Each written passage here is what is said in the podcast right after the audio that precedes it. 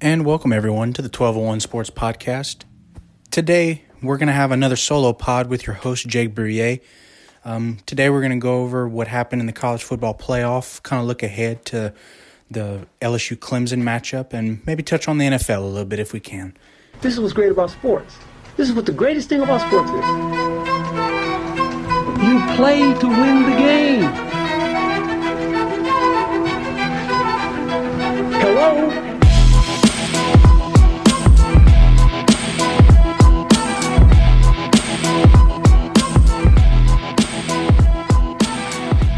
So, guys, as you can tell by that very, very short intro, um, I'm not too prepared today.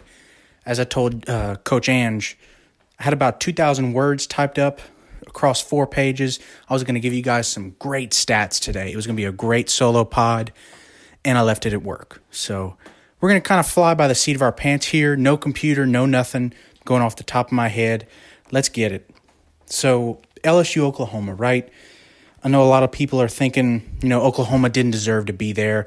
You know, Big 12, that's fake football, blah, blah, blah, blah, blah. Look, this was a very improved Oklahoma defense for the conference that they played in. Jalen Hurts was easily the third best quarterback that had been there in the last three years. Uh, you know, having to come after Kyler Murray and Baker Mayfield. Both won the Heisman and both went number one overall in the draft. Okay. That's a tall task for anyone. Okay the offensive line that was blocking for him missed four guys that went into the NFL last year. Okay, their their only returning starter is their best offensive lineman this year, Creed Humphrey. But one person does not an offensive line make. You know, go ask Coach Ange that; he knows that. And also, this is a team who had a running back suspended. They had a starting defensive end suspended, a starting safety who broke his collarbone, you know, their star linebacker got banged up very early into the game, and they also lost a defensive back on arguably the dirtiest hit I've ever seen in a football game. Uh, that's very uncalled for, and I'm really glad that they threw the flag on that after the review. We need to get dirty crap like that out of the game. All in all, this was an Oklahoma team who not only was not very equipped to handle LSU, they also didn't change. Um, I heard on another podcast I listened to uh, they do this film room broadcast. I know guys like Louis Riddick and whatnot, a lot of ESPN talking heads who really know their football stuff. Um, they're on it. Uh, they watch the games and they give their insight on it. You know, they're guys in football. So a lot of what they were really frustrated about was that Oklahoma wasn't changing. Like they weren't dropping their safeties back to cover on the deep routes. Uh, a lot of what they did, you know, you didn't hear Ja'Marr Chase's name very often, is I think they tried to bracket him you know, other teams have tried it this year to a little success. You know, there's a reason that Ja'Marr Chase is going to be a top 10 pick next year. Um, you know, but Justin Jefferson on these deep routes, they don't have a slot guy that can cover Justin Jefferson. Okay.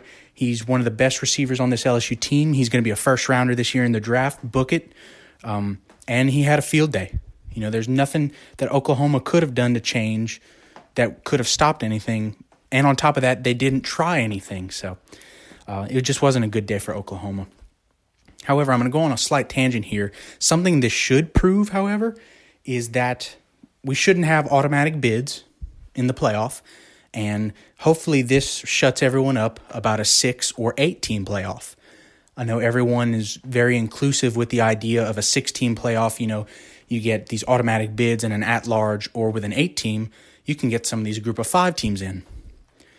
Go back and watch that LSU Oklahoma game. And if you think, well, it's a blowout, it's boring, Jake, I'm not going to go watch that again. That's my point. Okay. What do you think would have happened to UCF if they would have played one of the top teams? What do you think would have happened to Memphis this year if they would have played LSU? Okay. A lot of the same. There were a clear top three in college football this year. There's normally a clear top two or three every year. Okay. And that fourth seed is kind of just because four is a round number. Okay, after Ohio State upset Alabama in 2014, you know, that was the only four to ever beat a one seed in the college football playoff. The number one seed has beaten the four seed by an average of 15 points every year. Okay, and especially these last two years have just been awful games. Okay, there's always a top upper echelon in college football, and that's not going to change. You know, adding more teams might make it exciting for the viewer, but it's not really going to help anyone get like it's the best team's not going to win that way. Okay? Like you're not by adding more teams, it's not going to make it better. That's all I'm trying to say. So sorry for going off on a tangent. We're going to head back to LSU now. Um, there's really not, nothing more I can say about Joe Burrow. He's an absolutely incredible talent, and he's going to go number one overall in the draft for a reason. Um, he's the only quarterback in college football history to have over 5,000 passing yards, over 50 touchdowns, and a quarterback rating over 200. That is incredible. Only two men have done that ever. He is one, and the other, you know, I'm going to drop this little tidbit here, is Tua this year. You know, it's a shame his season ended too early. Could have seen those two really duke it out. Um, Justin Jefferson had a great day. You know, like I talked about it, Oklahoma's defense wasn't changing, and Joe Burrow was extremely content throwing up a 50 50 ball to a guy who was definitely coming down with it more than 50% of the time. Um, the backup running backs, they stepped up in Clyde's absence. You know, Clyde got a couple touches, but Chris Curry um, definitely stepped in. Most often, the forgotten man in this backfield, you know, was probably fifth on the depth chart at the beginning of the year and showed out in his one game to shine here when LSU needed him most. That offensive line is incredible. They did go down uh, Damien Lewis starting right guard in the game. Uh, from everything I've heard, uh, he had ankle surgery in high school, kind of aggravated that injury, but he should be back and ready for the national championship. So, uh, on the defensive side, guys were flying around on the ball, and you know this should squash any of you out there who worry about bulletin board material. Okay, Remember, Justin Jefferson came out before the Alabama game and straight up said, We beaten Bama. And what happened? They beat Alabama. Okay? Patrick Queen came out and said, Yeah, you know, they're not that good. We should handle them. You know, I think it was Ja'Marr Chase. He came out and said, Yeah, they, they got some DBs that are slow. And everyone was worried, freaking out. Oh, no, you can't give them bulletin board material for the playoffs. LSU beat them by 35. Okay? Just shut it about the bulletin board material. It doesn't matter talent and great coaching is going to prevail every time. And that's what you got with this LSU team. Six top 10 victories. Um, if they do end up beating Clemson in the national championship, that'll be seven. Um, honestly, I don't know if that's a record. Didn't really stat check that, but um, I will give you uh, a really cool stat that I did some research on about number one overall picks when we get to that. But uh, now for the Clemson Ohio State game. Okay, what this game really came down to, um, like Jacobin mentioned in our GroupMe, Ohio State did let Clemson stay around way too long, and they're way too talented to just not bite back whenever they got the chance. Ohio State had 10 plays, 10 offensive plays, you know, I'm not counting the field goals. They had 10 offensive plays in the red zone, and they came away with nine points. Clemson had three plays in the red zone and came away with seven points those were they had way too many wasted opportunities. Did Ohio State? You know, Justin Fields had a really good day. J.K. Dobbins ran all over Clemson. I mean, that offensive line for Ohio State was having their way with the Clemson defense. Um, you know, they had another great day spreading out the ball, exactly like you want to draw it up for Ohio State, but they just couldn't punch it in in the red zone. And with three minutes to go, you have arguably one of the best quarterbacks in college football. You have a great running game and an offensive line that has dominated the Clemson defensive line the entire game. And with three minutes to go, you don't trust your team to get four yards at the Clemson 39? That was the play of the game right there, folks. Ohio State goes ahead and punts. And yes, it's the perfect result. They give Clemson the ball at the what, four? You know, it works out until Clemson goes down and scores on a 96 yard drive. You, if your offense can't get four yards in a game you've been dominating the entire time, then don't show up. It's as simple as that. Clemson showed up, however, uh, maybe not as early as they wanted, but you know Clemson goes down 16 nothing to start the game, um, and then comes firing back with two really big plays. That's really what it was for Clemson in this game a lot of really big plays by their great players. Um, they did lose Tee Higgins early in the game. He got kind of banged up, but he did come back. Um, Travis Etienne, every time he touches the ball, he looks like the fastest player in college football. And if that guy doesn't run a 4.2 something in the 40 um, this February at the combine, then I don't know what speed is. That's all I'm going to say about that. Um, again, another big whiff by the LSU program. Uh, Travis Etienne but that boy is showing out. He's making Louisiana proud. And Trevor Lawrence, um, you know, I've caught a lot of flack for saying this in the wake of Joe Burrow's historic season, but I think Trevor Lawrence is the most talented, again, that word, talented quarterback in college football. He can make any throw, and at six foot six, he shouldn't be able to move like that. You know, this guy is athletic. He can make any throw on the football field, and he's going to keep Clemson in any game, no matter what. Um, again, they ran three plays in the red zone, scored seven points, really big plays from Etienne. That's how you beat a team that's arguably more talented than you. You got to have big plays, and you got to step up.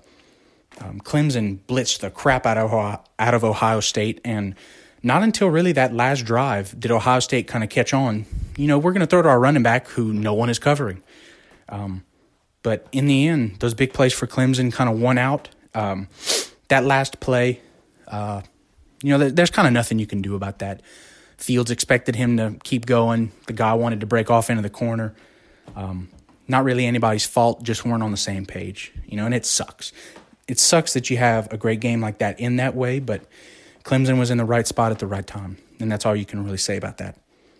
LSU Clemson coming up. You know, I'm not going to exhaust, like, I'm not going to beat this into the ground before the rest of the guys have a chance to come and say some stuff on it, but um, I'm really looking forward to that game. It's going to be a great game against two really talented teams, a lot of first round picks flying around the football field.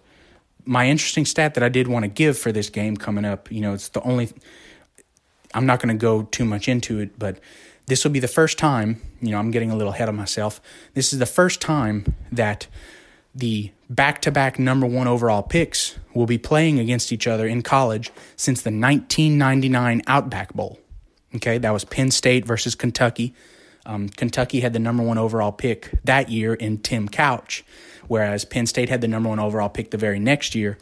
Uh, their defensive end, whose name is escaping me. Now, it is on that piece of paper back at work, but you know, there's nothing I can do about that now.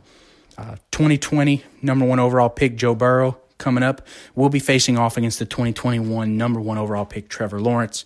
Um, two of the best quarterbacks in college football, having some of the best seasons ever, really.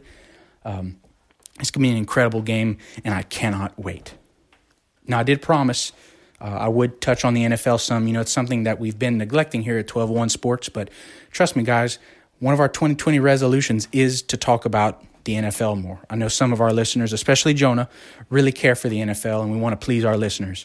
You know, uh, Jonah's gotten in touch with us through social media or maybe it was our GroupMe app. Um, please reach out to us at 1201 Sports on Twitter and Instagram, I think, or at, at least those two, but search for us anywhere you you have social media at 1201 Sports. We'd love to hear from you and love to know what you want to hear. Um, before I touch on any bit of the playoffs, I'm just going to get this out there right now. Saints fans, stop complaining about the refs. I understand we got screwed against the Rams, but this game in San Francisco and Seattle, we did not get screwed. Okay? Go back and watch that play. I know all of you are whining about the pass interference.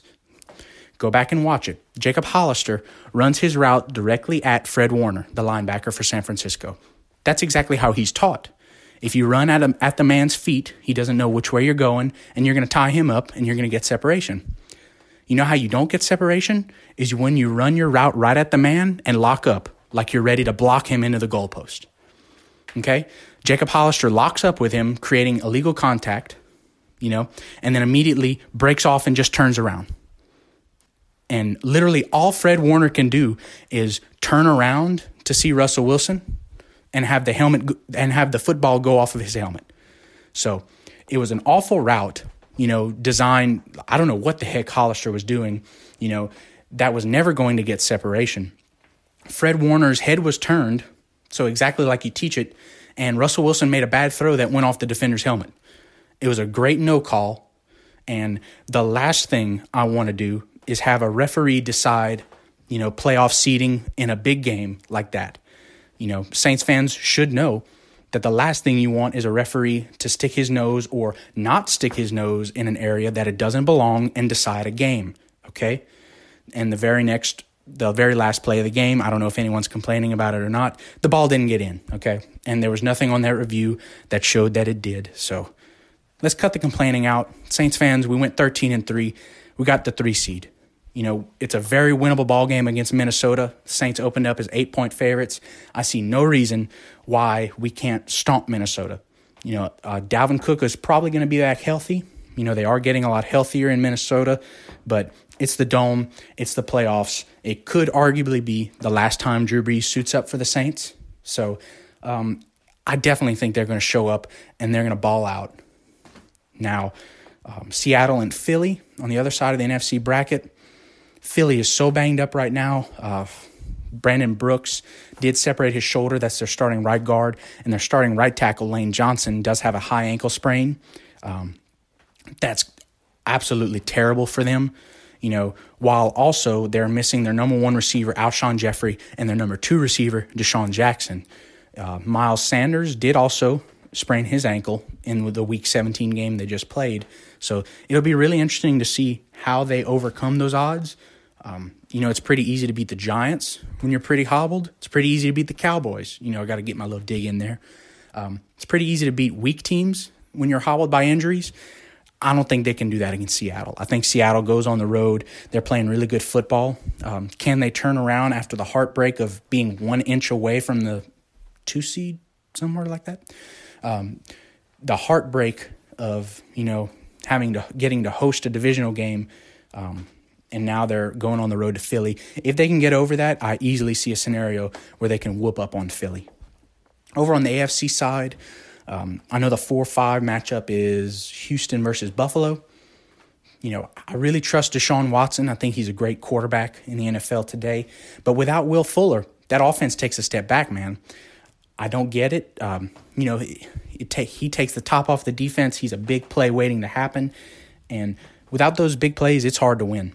Um, Buffalo, you know, Josh Allen isn't playing that well, but he has improved. You know, and that defense for Buffalo is absolutely cold. If this was in Buffalo, I would definitely take Buffalo, but I think you're going to see a really low scoring, like tough, grinded out game between Houston and Buffalo. So I, that should be a really entertaining watch. Um, for the final wild card game, we have New England hosting a wild card playoff game for the first time since 2009. Um, really not the way they wanted to end their season. You know, Ryan Fitzmagic might have played himself into a starting quarterback position in 2020. You know, especially if they do go with Tua Tagovailoa. Um, you know, they can sit him while he recovers from his hip injury. Let Ryan Fitzmagic win you a bunch of games. You know, it'd be awesome. But New England will be hosting the Tennessee Titans, who are playing some incredible football right now. This isn't the normal Tennessee Titans defense that we're used to seeing. You know, they have regressed a tiny bit, but at the same time, this Tennessee Titans offense, since moving away from Marcus Mariota, is one of the most efficient, if not the most efficient, offense in the NFL right now. Um, Ryan Tannehill has been playing incredible football. Derrick Henry won the rushing title, um, and AJ Brown has kind of broken apart from every other rookie wide receiver, um, and they have an offensive line that does just enough. Um, this team has the recipe to knock off New England in the first round. Um, I don't think it happens though. Um, but again, this is a New England team that's probably one of the worst we've seen in a long time. Um, you know, moving forward, speculation will play that game. Um, you know, New Orleans would have to go to Green Bay, and the current forecast shows that it's going to be a high of 28 that evening. So, um, New Orleans hasn't normally done well uh, in cold temperatures, and they're 0 7 on the road in their history in the playoffs. You know, this is not the best Aaron Rodgers led Green Bay team. You know, after Davante Adams and Aaron Jones, they really don't have many playmakers. Um, you know, the offensive line is kind of banged up. You know, the Saints, if they're ever going to get over that road playoff game hump, it's probably this one. Um, you know, I'm trying to find every reason to say that Drew Brees will be able to overcome it, but I fear that might be the last game that the Saints will ever see Drew Brees line up at quarterback.